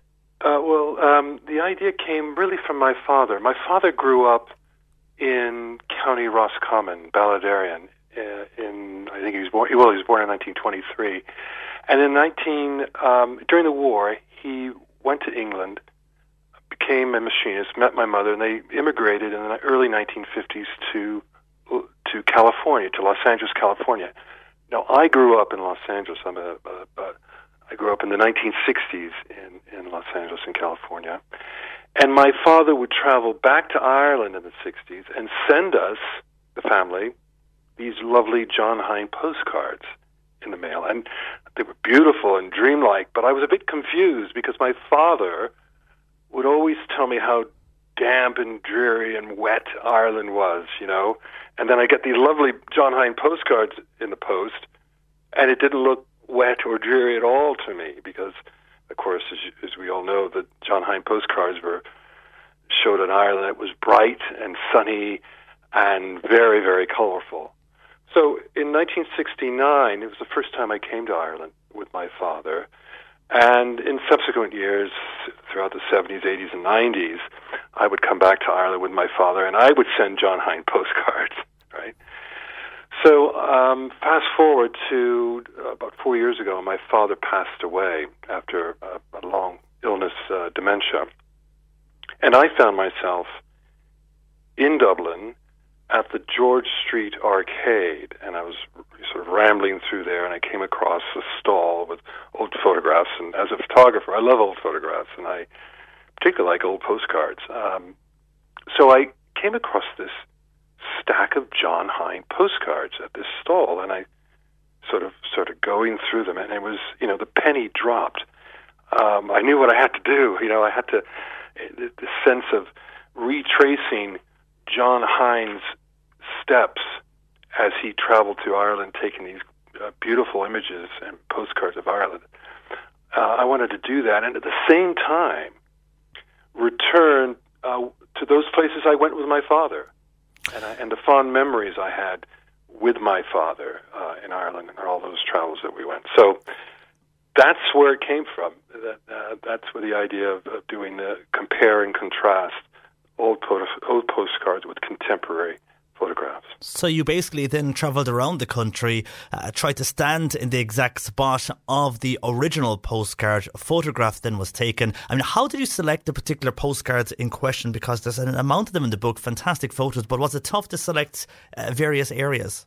It was. Um, I think John Hine took over four hundred fifty, four hundred sixty postcards of Ireland, so I had a lot to choose from. But I wanted to get a good representation of the island. I also wanted to, you know, also I was limited by um, growth and, and particularly in terms of plants and trees. And as you talked about earlier, you know, um, new housing developments. A lot of places I couldn't even take the photograph because it was a housing development or a housing development was in the way and I couldn't take the shot. Oh, interesting, yeah. So it was... Um, Strangely enough, I, I found that uh, going to Google Maps and Google Street View and sort of getting a sense like uh, figuring out areas or, or locations I could take um, and getting a good sense, um, a, a good idea that, yeah, maybe I could take this. But then I'd have to go and actually physically stand and say, yeah, that's that's doable or, or it's not doable. I think the one thing that that I found it's changed dramatically in Ireland is the is there's it's particularly in the uh, rural areas, of course, there are more trees and the hedges uh, have have grown. They're taller. They're not as well kept, I think, in the nineteen sixties and nineteen seventies that you see in the John Hine photograph. So I, I had to battle a lot with, with shrubbery and, and bushes and trees to get the shots. And interesting when you say that, looking at the coastal photos as well, in some of them you can see the erosion along the coastline from the original picture uh, to the ones you've taken. So there has been a change in some. And then with some of them, uh, Paul, for example, I was looking there at a picture of the Gap of Dunlow in Kerry, no change there. And similar then with the likes of Saint Colman's Cathedral in Cobh. So there is areas where there's a little change or no change, but then you will notice that, for example, streets. I'm sure you notice streets like Patrick Street, or there's a beautiful one you took of in Mallow, and that has changed now, where the end of Mallow, there's a new plaza, and that wasn't there when you took the initial photo. So those type of scenarios have changed majorly. Yeah, I agree with you. But, you know, I'll tell you what, though, from um, for me coming with this sort of an untrained eye, like, for example, I did um, a photograph, you should say Mallow, and hmm. Skibbereen was another one. I see that in Skib, yeah, and the difference in the shops and even the yeah. A I B bank and the different signage right, that they exactly. have. Yeah. But for me, I look at it and say, you know, not too much has changed. Yeah, hmm. the cars are a bit different. And yeah. Some of the buildings are different color paint, but by and large, it, it's all there. But it's interesting because uh, I would often, um, in my travels, talk to local people and, and try to find out where this postcard was taken. And, and they would always say, look how much it's changed. Look how much Mallow's changed. And I would think, yeah, it has, but has it really? But they're looking at it from a different perspective. You know, they're looking at it from, well, you know, that that. The pub is no longer there, or that butcher's is gone now, and now it's a cafe. Or so they see a lot of changes in behind the walls, as it were, or behind the windows, where I'm looking at it just in structures and that type of thing, and I don't see a lot. That's true. That's a very good point. I'm looking here at one of Ballydehob, and uh, there's very little difference. The garage, I think, is the only one that has been redone, but the overall, uh, the shops and the buildings and every, the scenery in the background is as it is, apart from, as you mentioned, the cars on the street. So I totally can get what, what you're saying there. Are you getting a big reaction to the book? Because I think no matter what age you are, you're going to love this particular book. I am, and I'm surprised a bit, because, you know, it, this is my first solo book, so you, you never really know how it's going to do. Mm. But I tell you, I'm it's a people love it. You know, I think I find a lot of people enjoy the book because it's uh, one. It's reasonably it's a reasonably priced book, and it's a good you know Christmas gift and and the like. But I think people, it's a type of book that you can you can put down, you can look at, you can go back to. It's you know a lot of these picture books, you look at it once and you put it on the shelf and you don't do it again. I I truly believe you can look at this even even today. Uh, I'm looking at this book and finding and looking for changes, you know. And you know, I took the photographs uh, for the comparison, but I'm I'm still looking and saying, "Look at that! I didn't notice that before mm. when I took the photograph." So it's one of those books I think you can get really involved with, and I think people like that. Indeed, and I'm just looking here at another picture from Mitchelstown, uh, and it's very similar. The shop fronts are the only thing that has changed. It hasn't changed at all as a town. Uh, everything is in, in its same place. Anyhow, it's a beautiful book, Paul. Uh, thank you for, for taking time out to join us today on the show. Uh, best of luck with it. I'm sure it will do really well for you, and I'm sure it is also available in all good bookshops across the country. Uh, well, thank you very, very much, John Paul. Thanks for joining us. Uh, that is uh, Paul Kelly there, photographer. Uh, the book is called Return to Cinder, Revisiting John Hines Ireland, as I mentioned, by uh, Paul Kelly. It's published by Guild Books and it is available in the majority of bookshops. A fantastic uh, book. It would make a fantastic Christmas present. And no matter what age you are, you would love uh, flicking through all uh, the various photos from across Ireland in that particular book. Uh, thanks, Paul, for joining us this morning. Good afternoon to you, J P, with you. In for Patricia Messenger right through until one, and Bernie takes your calls and comments at eighteen fifty, three three three, one oh three, or indeed you can text or WhatsApp oh eight six two, one oh three, one oh three. You can email j p at c one oh three dot i e, or indeed tweet us this afternoon at c one oh three cork. Uh, we will be going to the movies with the Mark later, but a number of comments into us, and first of all going back uh, to a comment that Dennis in Castlemagner made, and this was a conversation we were having yesterday with Doctor Nick Flynn regarding the South Doc service and the The crisis that is really uh, facing all G Ps in this country, and also delays within the South Dock service, people ringing the service, getting callbacks three or four hours later, and the staff being very open and honest, not their fault, they can only do the best they can uh, with limited resources, but uh, telling uh, people who are ringing that uh, the, the next step is to do X Y Z, you could be waiting for a doctor for another while, and then telling those that there's a, another two hundred calls yet to be made uh, for for the nurse that rings back. She has more calls to make, and this could be eleven, twelve o'clock at night. So there is a demand on the particular service. And with that general discussion on demands for G Ps in this particular country, uh, Dennis made uh, a suggestion that maybe those who have a medical card, when they go to the doctor, he feels they go to the doctor more than a person who has to pay. So with that in mind, he says those who are entitled to a medical card, he's no issue with that, but if G Ps are under pressure, is it time to charge them maybe something like five euro every time they go along and visit a G P? Now, that is Dennis in Castlemagner's view on that. He also says, though, he does also think that if somebody's getting something for free, so if you're receiving something for free all the time, you don't appreciate it uh, than someone who actually has to pay for it. And also, if this was to happen, uh, anybody that would introduce this uh, sort of thing, like a political party, that they would get destroyed by the public and indeed the media. Anyhow, on what Dennis uh, and his idea on that, uh, Mary has text sent to say, I have a medical card, even though I'm well over the income limit due to my job in the public sector that I had to give up, though, because of multiple sclerosis. Now, I left that particular job. I received nothing. I resigned. So I am now on social welfare. And as I can no longer drive, I have to hire a taxi. And that costs me one hundred euro to transport me and my powered wheelchair that I bought also by myself from my house to the doctor. Then I have to wait for that particular taxi to bring me home while I'm within the doctor's surgery. So there is no way that I could afford a five euro charge just to go and visit the doctor, uh, says Mary on text to oh eight six two, one oh three, one oh three uh, with the medical card, because of the other uh, financial burdens that she is facing. While Ben in Charleville says he has a medical card and he feels that they could charge ten euro for a doctor visit. That would be a reasonable amount, says Ben. And the same, he says, in the terms when it comes to free travel.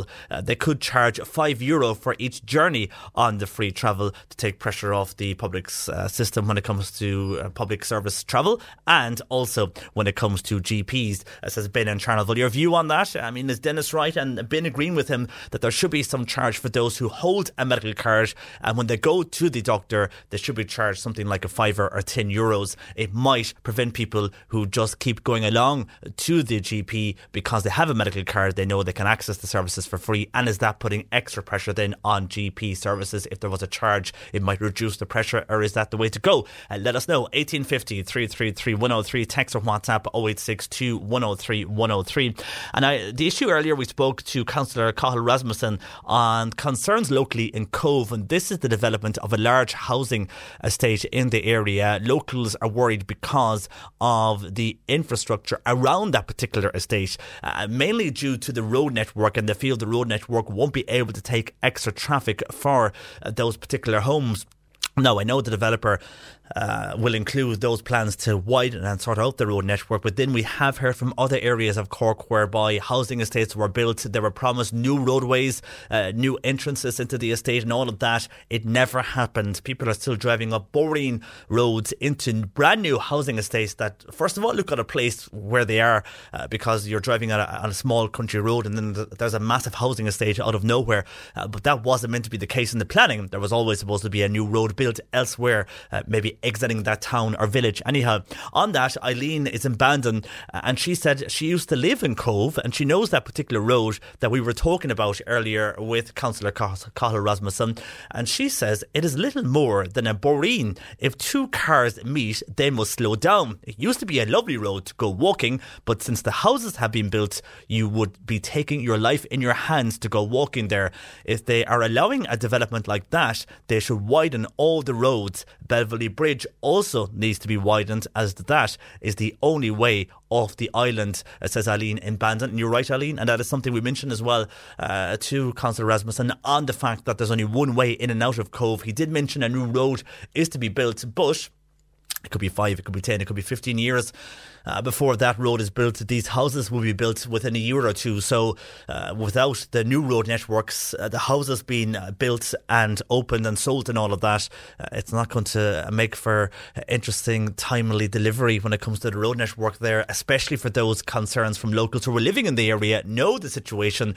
Uh, and also the outside of the actual road network, there's the sewerage and water, which I know they dealt with there when we, when we spoke about that earlier on, but it, it does come in uh, to factor that if you get a lot of new houses in one area, can the existing system cope then?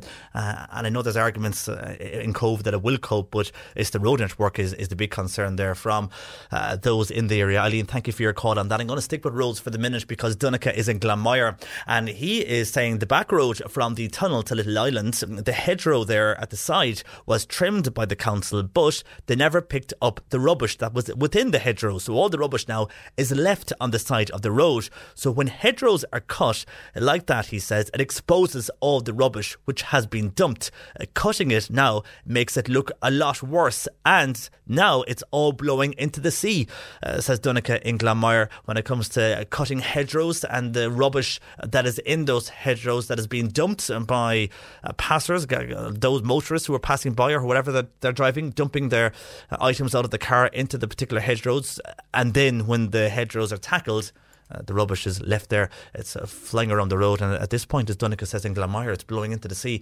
Anyhow, thank you for your call on that, Dunica. Also on roads, Vera and wants to warn people of a very dangerous pothole on the Fermoy to Tallow Road just beyond Carrigeen Cross. It's heading towards Tallow. There's a car there this morning, Vera says, that has been very that has been very badly damaged on that particular road. The car's wheel, and it looks like the, the, the side of the car as well has been damaged by this particular pothole, says Vera. Now the road is in a shocking condition.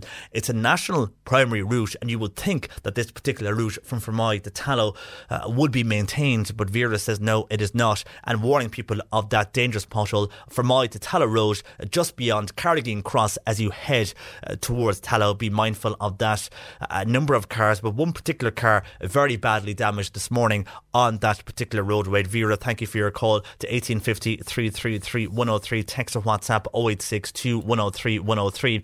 And also on the issue of creches and families who are facing high costs uh, for putting their child in a creche while both parents have to work to meet the ever-demanding costs when it comes to living uh, in Cork at the moment, and indeed living anywhere in this country. And we, we heard firsthand from Gillian Powell of the Haven Montessori in Bandon and her own story and how all local creches, uh, what they are facing in terms of the sector being underfunded and also the increase in insurance costs, but how so many are going to close like her own one. People with that, that great experience in childcare, it will be lost because they just have to close their doors because the margin isn't big enough to keep going. And the fear is also that the big chains will come in now, uh, and they have a different way of acting and different way of operating uh, when it comes to the personal care, I suppose, you would get from a smaller creche. And with that, uh, Maria says, myself and my husband work. We have two young kids. Uh, they are going to our local creche and they have been doing so for the last two and a half years. But our creche owner has warned us that she has to look at things, not for next year, but for twenty twenty-one. She will still operate next year and into the school season of twenty twenty to twenty twenty-one. But after that, in May twenty twenty-one, she may be finishing up.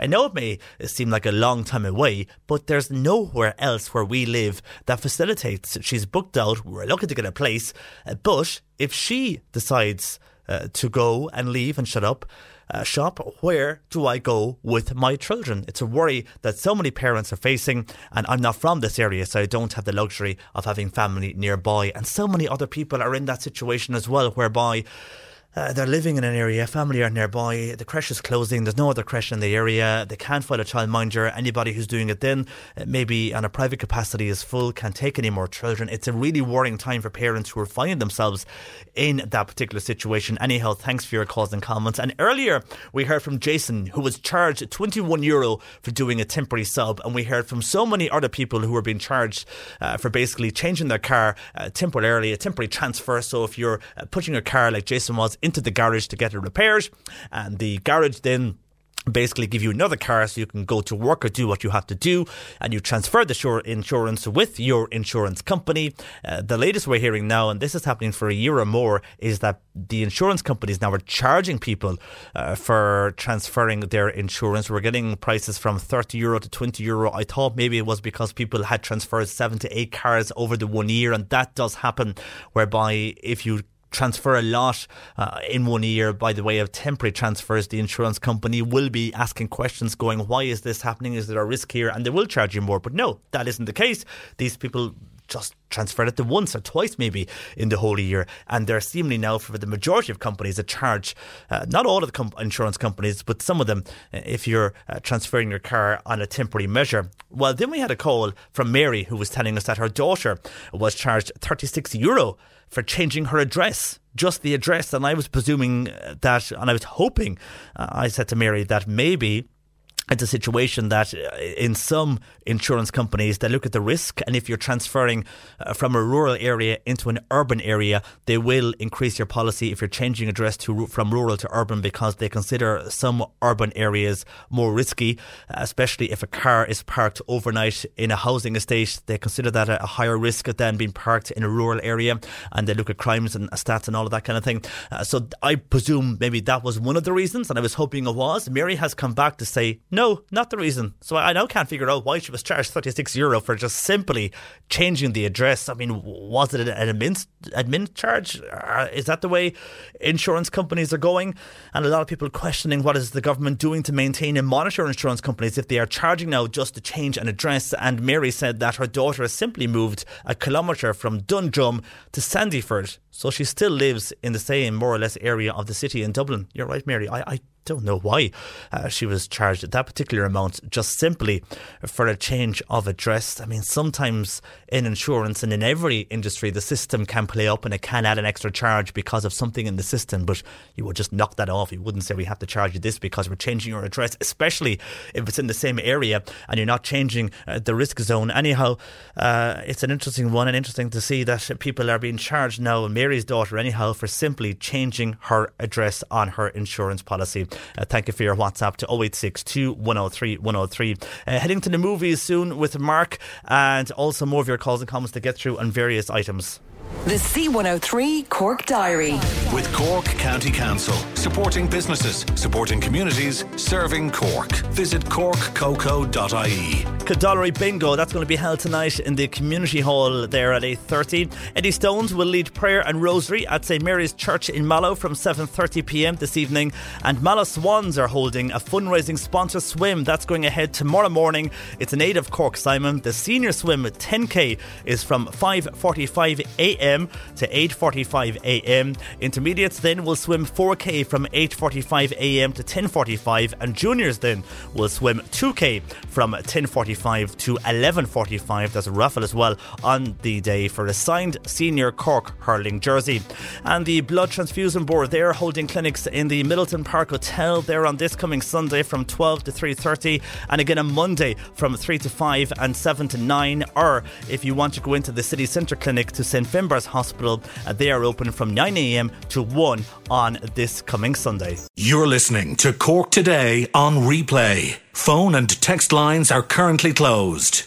Cork Today on C one oh three. Call Patricia with your comment. eighteen fifty, three three three, one oh three. And a text in, actually a number of texts in from people who are travelling at the moment on the roads. One person saying, I'm on the road now for over an hour and the amount of people driving with no lights on is absolutely frightening. We've been monitoring this and there's more females driving with no lights on than males, says this particular texter. And also switch on your fog lights. Uh, this particular texter is saying, yes, a heavy fog at the moment in the majority areas of Cork, especially across North Cork, and we are getting reports uh, on the Cork to Mallow Road of heavy fog, so just take care if you're driving this afternoon.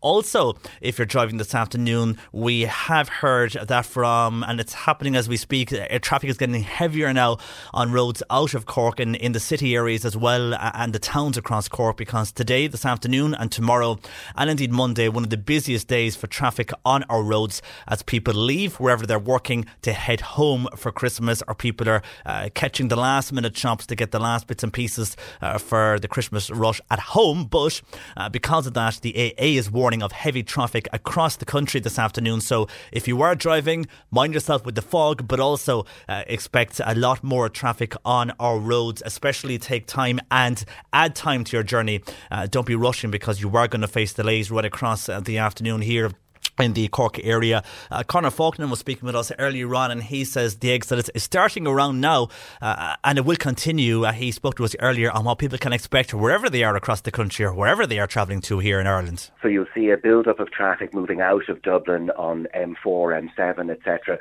You'll see a build-up of traffic coming out of, out of Cork from lunchtime on. So it's an unusual pattern to the traffic today. Rush hour very diminished. Uh, but in mid-afternoon, those arterial routes are going to get very busy. So mind yourselves on the roads this afternoon and watch out for that fog as well, which is still lingering here in the Cork area. From roads to rubbish, and a texter has sent in a number of photos of someone basically who was driving on a road in Mallow and dumped a bag of rubbish. The texter says there is an individual driving from Mallow to the Doneraile area, and they're going up through the iron mines area of Mallow. Now that person thinks it's a great idea to dump a full bag of household rubbish out the car window every day. I just hope this person is listening. The Gardaí have been notified and this animal will be caught someday and exposed for this. And they've sent on pictures, and one of the bags is on the road and it looks like a truck or something has rolled over uh, the actual bag of rubbish, and there is rubbish right across the road, and it doesn't look good for the, anybody travelling or coming home for Christmas in that particular area. Uh, thank you for that, and thank you for the text, and whoever is doing that, uh, well, basically don't do it again. You're destroying the area there. I want to give a mention to the big book sale that is going on in Penny Dinners this afternoon. We spoke to sports broadcaster Trevor Welch earlier in the month, and we thank you. So many people dropped in a number of new and old unwanted sport books to us. They are all now in in Penny Dinners. You would have heard there on the news, the day so far is going well, and if you want to go along, their books are just costing five euro. Uh, this afternoon there'll be a host of Cork sporting personalities in Penny Dinners this afternoon. I'll be there Uh, later in the afternoon as well, uh, along with the C one oh three Street Fleet. So if you want to buy uh, a sports book, there's new and old unwanted sport books, but all in very good condition in Penny Dinners this afternoon, and all the proceeds from the big book sale go to Penny Dinners. Now it's all happening across the afternoon up to six o'clock this evening at Penny Dinners in four Little Hanover Street in the city centre. Uh, the C one oh three Street Fleet are there across today, and I'll be there later on as well uh, this afternoon supporting Penny Dinners. Uh, some great work Katrina Toomey and the gang do there uh, for so many right across the city and county. And uh, C one oh three, of course, this year again part of Glow, a Cork Christmas celebration on the Grand Parade. Have you been there already? Have you walked along the markets, got a bit of local produce from the food stalls? Have you got up on the Ferris wheel? Are you a fan? Have you seen the changes in Cork City from last year to this year on the Ferris wheel, with all the new buildings that are going up along Horgan's Quay and crossing over the river to Albert Quay as well? Uh, such a change in our city skyline over the last year or so. You'll see that change if you head up on the Ferris wheel, because the Street Fleet are down there again at Glow this weekend, and they'll be there Sunday, and Sunday is the final day of everything happening there on the Grand Parade. Have you gone on to Bishop Lucy Park? I haven't got in there. I will try and do so this weekend, but I have walked past it and it is looking magical, so well worth it. If you were in and about the area and you want to pop into the city centre, check out uh, the Grand Parade, check out Bishop Lucy Park, and if you aren't too afraid of heights, will pop on the Ferris wheel. Uh, and you'll see the city views there as well. So fantastic views. If you go on at the daytime, you'll notice the difference. If you go on at night time, it's just spectacular with all the various lights across Cork. That's Glow uh, happening again this weekend. The C one oh three Street Fleet will be there on Sunday. We're going to the movies next with Mark. He'll join us uh, looking ahead to some movies, uh, the new movies that are out. And one of them, and I didn't hear about this until he told me earlier on, it's called Knives Out. We'll review that next. Cork Today on C one oh three. Text or WhatsApp Patricia with your comment. oh eight six two, one oh three, one oh three. And time for our movie review, joined by Mark Malone. Good afternoon to you, Mark. Hi, John Paul. And now you're reviewing this new movie, which I'll be totally honest, I didn't know about it until you actually mentioned it to me earlier, earlier on. It's called Knives Out. First of all, uh, let's hear a trailer for this new one. You've heard the buzz. You guys fans? Knives Out is the best murder mystery of all time. No. Yeah. It's an ingenious crowd pleaser with an extraordinary cast. Oh my God. None of them are murderers. We'll f-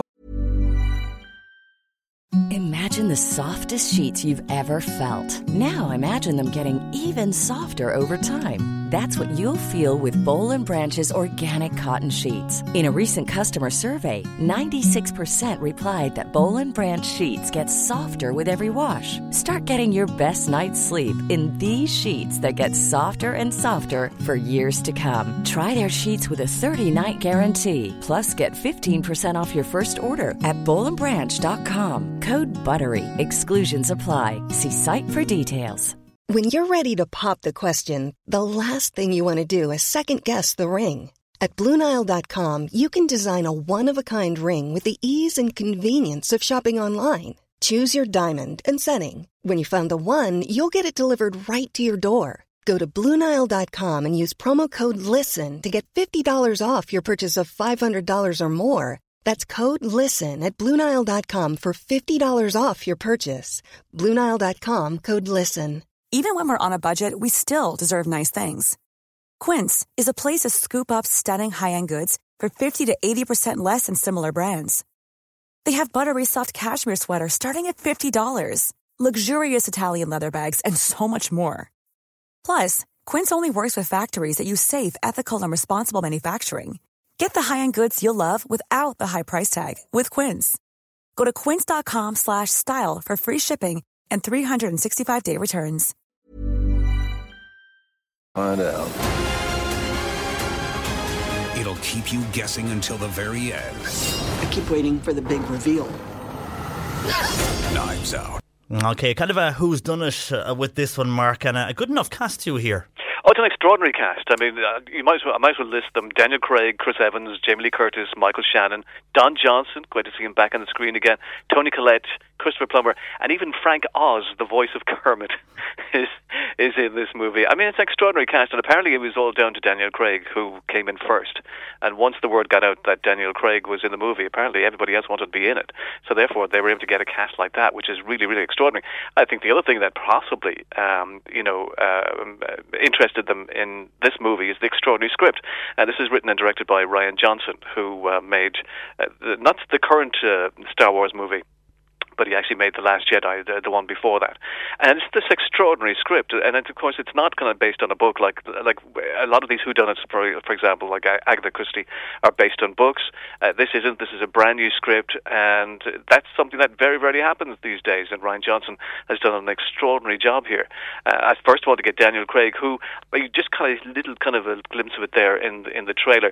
He, he has this extraordinary accent when he arrives in the film, and you, first of all you think, oh goodness me, what's he going to do? Uh, is he actually going to continue with this accent, because he's got this amazing southern drawl, um, which is kind of similar to kind of Burl Ives, if you remember Cat in a Hot Tin Roof. It's kind of very, very similar to that. And at first you kind of you're you're off, you find it off-putting, but as the film progresses, you do become warmed to it. And this extraordinary performance by Daniel Craig and that uh, and that voice. And apparently, when when he first did it to the cast, even they went, "Ooh, we're not sure about this," but it does work. It is extraordinary, and one of the reasons it's extraordinary is because of the extraordinary script. I mean, the cast here are just loving what they're saying, and you can't blame them, because very rarely do scripts like this uh, uh, you know come about.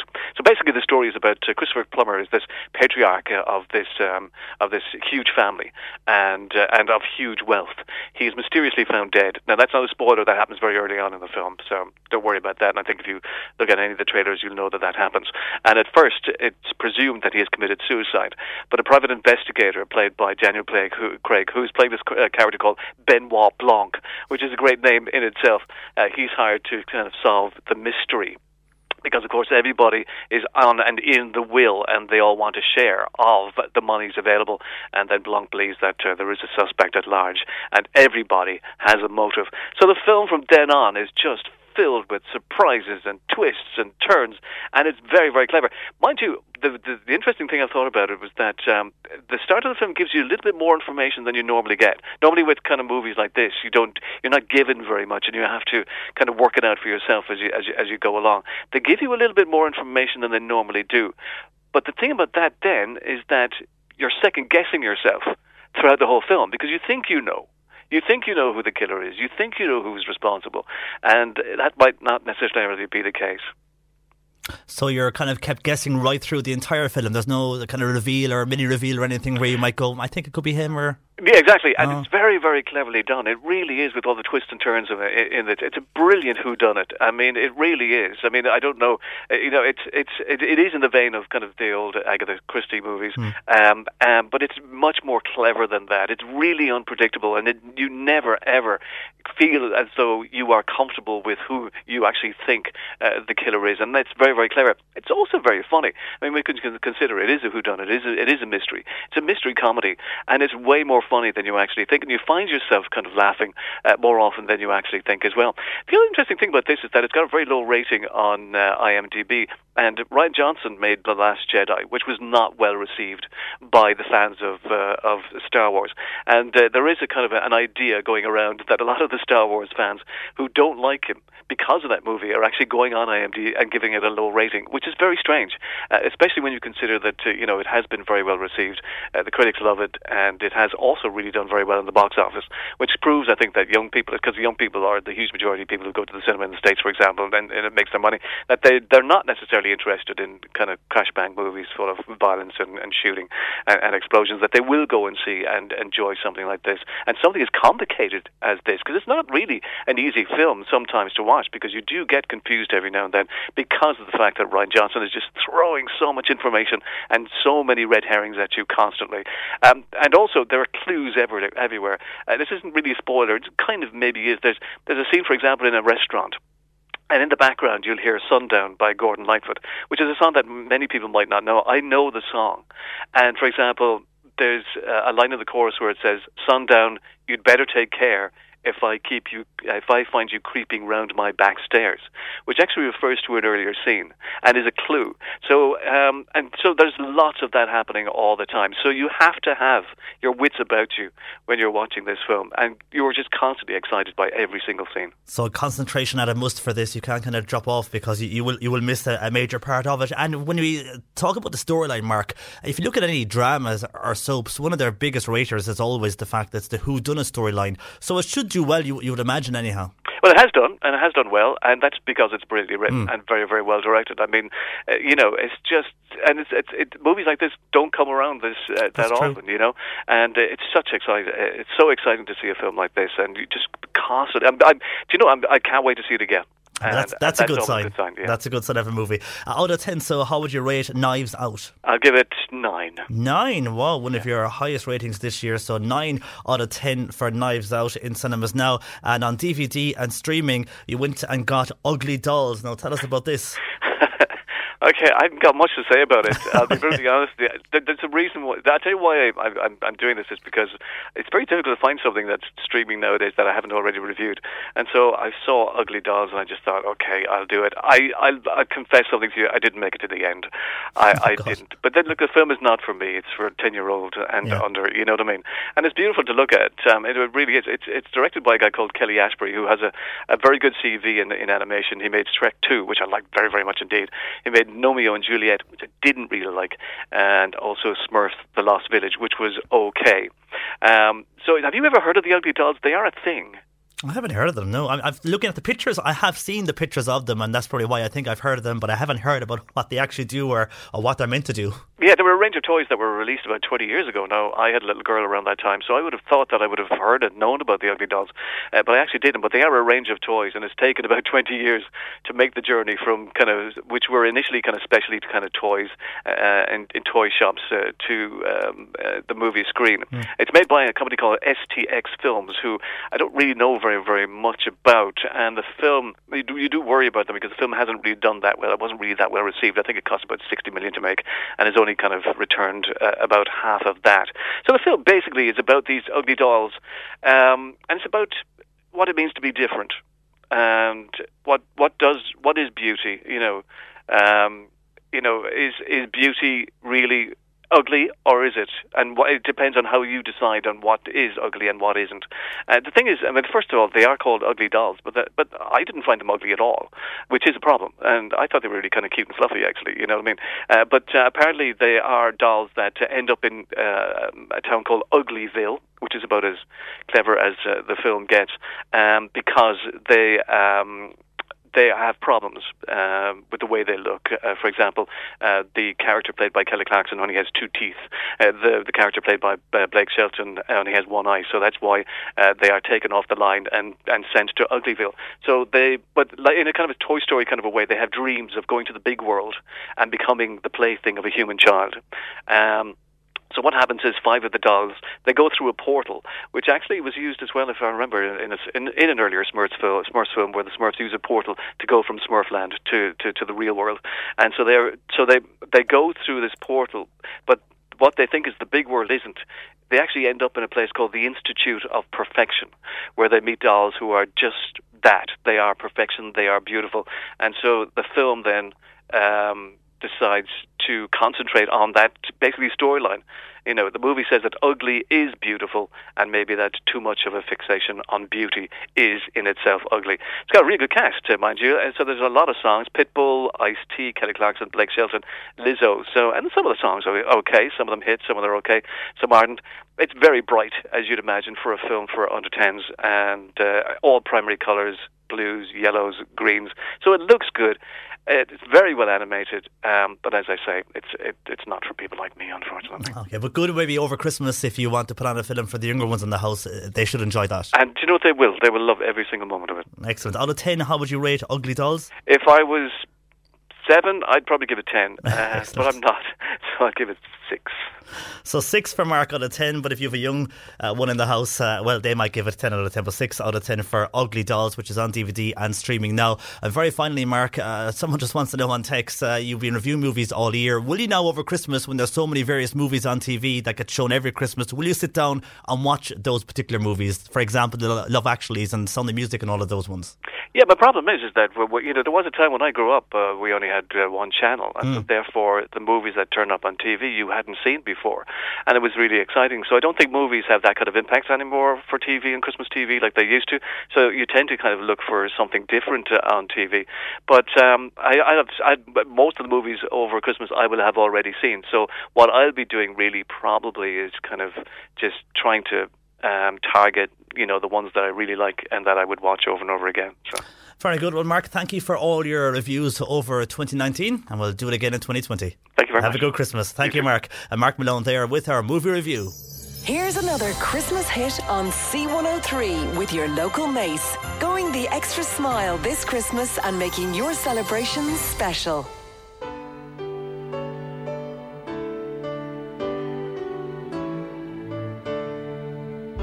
It was Christmas Eve, babe, in the drunk tank. An old man said to me, won't see another one. And then he sang a song, the rare old mountain dew. I turned my face away and dreamed about you. Got on a lucky one, came in eighteen to one. I've got a feeling this year's for me and you. So happy Christmas, I love you baby. I can see a better time when all our dreams come true.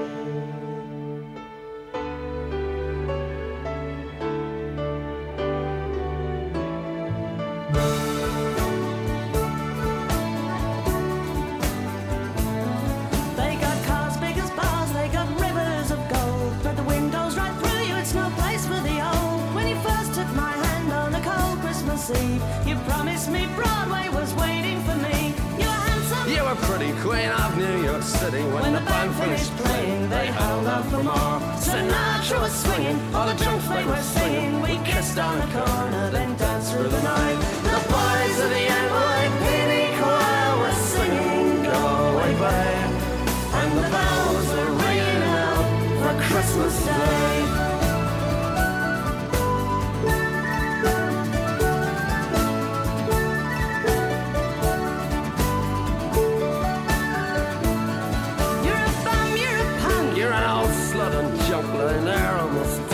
Dripping that bud. You scumbag, you maggot, you cheap, lousy faggot. Happy Christmas, you're ours. I pray God it's our love. The boys of the N Y P D choir still singing Go Away Babe, and the bells are ringing out for Christmas Day.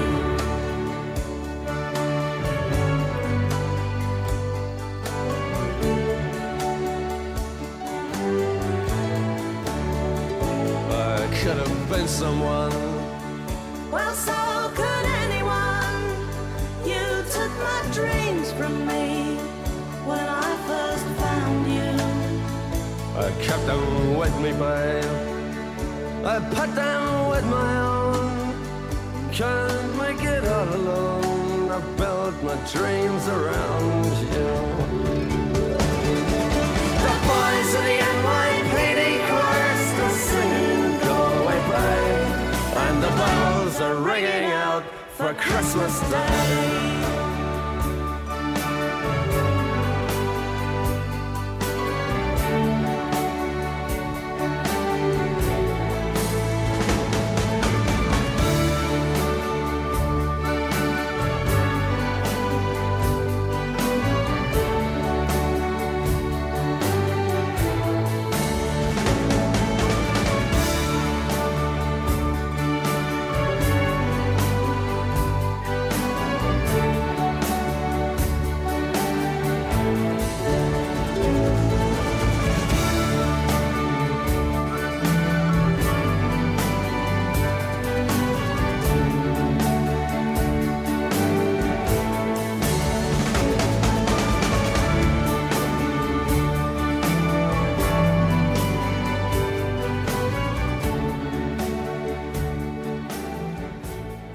It always comes out as the ultimate and favourite Christmas song. That is the Pogues and Kirsten McCall, Fairy Tale of New York at C one oh three. Yeah, that's it from us today. Patricia Messenger is back with you on Monday with Cork Today. My thanks to Bernie Murphy who produced. Uh, I'm John Paul McNamara. Have a great Christmas. It's my last day working on the show, so enjoy Christmas and we'll chat to you over the Christmas period. Imagine the softest sheets you've ever felt. Now imagine them getting even softer over time. That's what you'll feel with Boll and Branch's organic cotton sheets. In a recent customer survey, ninety-six percent replied that Boll and Branch sheets get softer with every wash. Start getting your best night's sleep in these sheets that get softer and softer for years to come. Try their sheets with a thirty night guarantee. Plus, get fifteen percent off your first order at boll and branch dot com. Code BUTTERY. Exclusions apply. See site for details. Planning for your next trip? Elevate your travel style with Quince. Quince has all the jet-setting essentials you'll want for your next getaway, like European linen, premium luggage options, buttery soft Italian leather bags, and so much more. And is all priced at fifty to eighty percent less than similar brands. Plus, Quince only works with factories that use safe and ethical manufacturing practices. Pack your bags with high-quality essentials you'll be wearing for vacations to come with Quince. Go to quince dot com slash pack for free shipping and three sixty-five day returns.